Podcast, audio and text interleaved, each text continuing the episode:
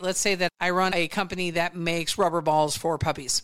And now I want to make dinner plates for puppies. still the same market segment. I'm still focusing on puppies, but I'm not making toys anymore. Now I'm making something that they're going to eat off of. Either way, it's going in their mouth. They're a puppy, but still a business case will help me to look at the risks associated with venturing into a new type of product. And it's going to help me to make the right decision. BizQuick Podcast hits on the struggles and advantages of being an entrepreneur. It's for anyone who's made the commitment to burn the boats and not look back. Are you a busy entrepreneur or small business owner trying to do it all? Then this podcast is for you. Julie will take you through the details of building a strong business. Hit the subscribe button and gear up for another episode of Biz Quick Podcast. Hello and welcome back to Biz Quick. Today is Thursday, March 9th, and today we are talking about using business cases for decision making. Sounds boring AF, right? Again, it's March, so we're talking about data, and business cases a lot of times are heavily consumed with data. And if you can get into the habit of using business cases for decision making, your business will run a lot more effectively. Now, I'm not suggesting that you need a business case for every decision, but for the big ones, for the big financial ones, for the ones that are going to change the direction of your business, for the ones that are going to have a big impact, the ones that are high risk, things like that, then yeah, you should be using a business case. But some of the decisions that we make every day is hiring employees, investing in new projects, and every decision that you make, it has an impact on your business. And I'm guessing that most entrepreneurs do not take advantage of this. Business cases, they help you to make informed decisions, which is crucial for success in your business. And that's why we're going to talk about them today. So, a business case is really just nothing more than a document that outlines the rationale for a business decision. It includes an analysis of the costs and the benefits of the proposed course of action as well as it lists out risks and opportunities that are involved. I'm going to give you some reasons. I think I've got, let me count on my list here, I've got five of them for why entrepreneurs should use business cases for decision making. First, clarity. A business case is going to help you to clarify the decision that needs to be made. It's not going to be an emotional decision if you are using a business case because it's going to give you structure around the approach to analyzing your decision. So it helps us as entrepreneurs focus on key issues, avoid distractions, and make decisions without having emotion be the big driver. Now, look, sometimes emotion is still going to get in the way, but for the most part, when we use a business case, we are looking more at data driven decisions than we are emotional decisions. Consistency. That's the second reason. A business case is going to help you to ensure that your decisions are consistent with the overall strategy of your business. You're going to align the decisions with the strategic objectives of your business, and this helps you to make sure that you're allocating resources in the right way that supports the long term success of the business. Now, if you're not doing annual strategic planning, this doesn't help you much. But if you've got strategic goals for your business, whether they're annual, five years, 10 years, six months, whatever it is, using a business case will help you to stay consistent to those strategies. It'll also help you understand if those strategies are no longer aligned with the direction that you want to go. Business cases help with risk management. Talked about this a little bit already when we talked about one of the reasons that you use business cases is to really help mitigate risk. So, a business case is going to help us identify and manage risks that are associated with a proposed course of action. we let's say that I run a company that makes rubber balls for puppies and now I want to make dinner plates for puppies. still the same market segment. I'm still focusing on puppies, but I'm not making toys anymore. Now I'm making something that they're going to eat off of either way. it's going in their mouth, they're a puppy, but still a business case will help me to look at the risks associated with venturing into a new type of product. And it's going to help me to make the right decision.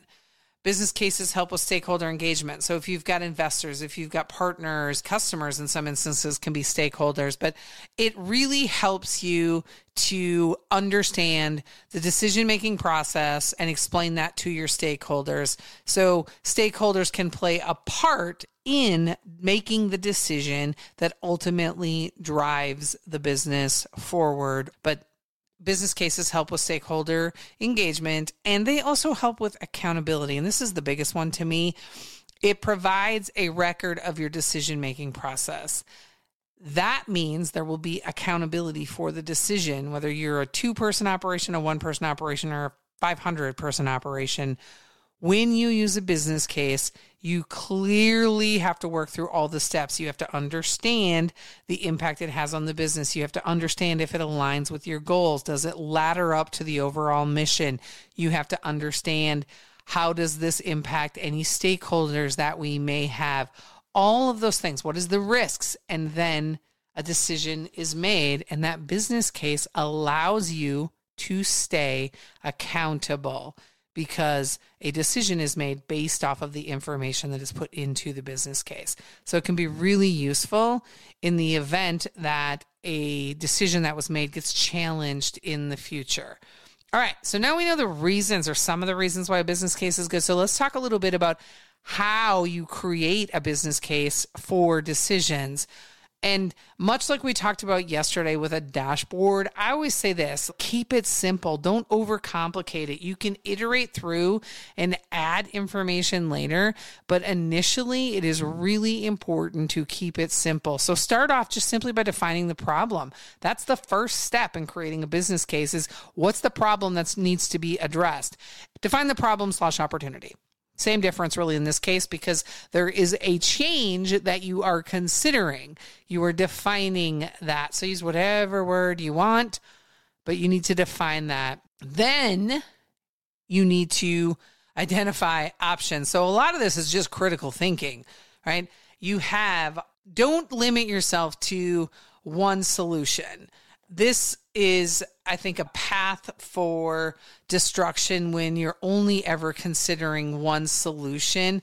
I like to throw everything against the wall, see what sticks, have what I would refer to as an imagination session, and literally consider every available option. Even if in the end you're like, that's not even a fucking option. That's so stupid. We can't do that. When you run through and allow yourself to process every possible solution, every possible option for how to solve the problem, how to take advantage of the opportunity, how to deal with the change, again, whatever you want to call it, then you know that you're being really thorough in investigating and vetting what the final solution is going to be. Then listen, go through, cross out the ones that just simply don't work. And then in the next step, you're going to analyze the costs and the benefits. So for every option that is actually a viable option, you want to analyze the costs and the benefits to that solution. So it could include the financial analysis. It could include other factors such as how much time does it take? What's the effort to do it?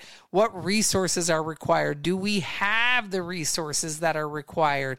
Etc. Etc. Etc. So first, Step one, define the problem. Step two, identify the options. Step three, analyze the costs and benefits. Step four, evaluate the risks. People skip this one, but you don't want to skip it. You want to think about for the solution that you are proposing or the solutions, if you've got multiple, what are the potential risks associated? And you really want to not only identify the risks, but the likelihood that those risks are going to occur. Then the next step, make a recommendation. Yeah, based on your analysis, look at everything and figure out what is the single best course of action and then make a recommendation. And keep in mind, you want to think about your overall strategic objectives. Does this recommendation ladder up to the mission of the business? How will it impact the stakeholders? And then you have clear accountability because you've made the recommendation. And then the final step develop an implementation plan. Easy peasy lemon squeezy. Once a decision has been made, develop a plan to implement that decision. Take action, start immediate action. And that immediate action can literally be just developing that plan. That way, you aren't doing all this work and then just shelving something. You've got a plan now to implement it. So, really, the important thing to note here is that business cases can be used for decision making and help entrepreneurs to make informed decisions about our business that are consistent with the overall strategy. That, my friends, is why I'm sorry. I'm really I can't really see the soundboard right now, and so I started off with that music really loud, and I am really fucking sorry, but just jam out a little bit. Anyway, that is it for today's episode of Biz Quick. Thanks for tuning in, and I will see you on Tuesday. Have an amazing weekend, and make sure you share, like, and honestly give a review of the show. Drop me a topic you want to hear about, and I hope that you're all enjoying how we've switched it up this year with different topics for the month. Have a great day.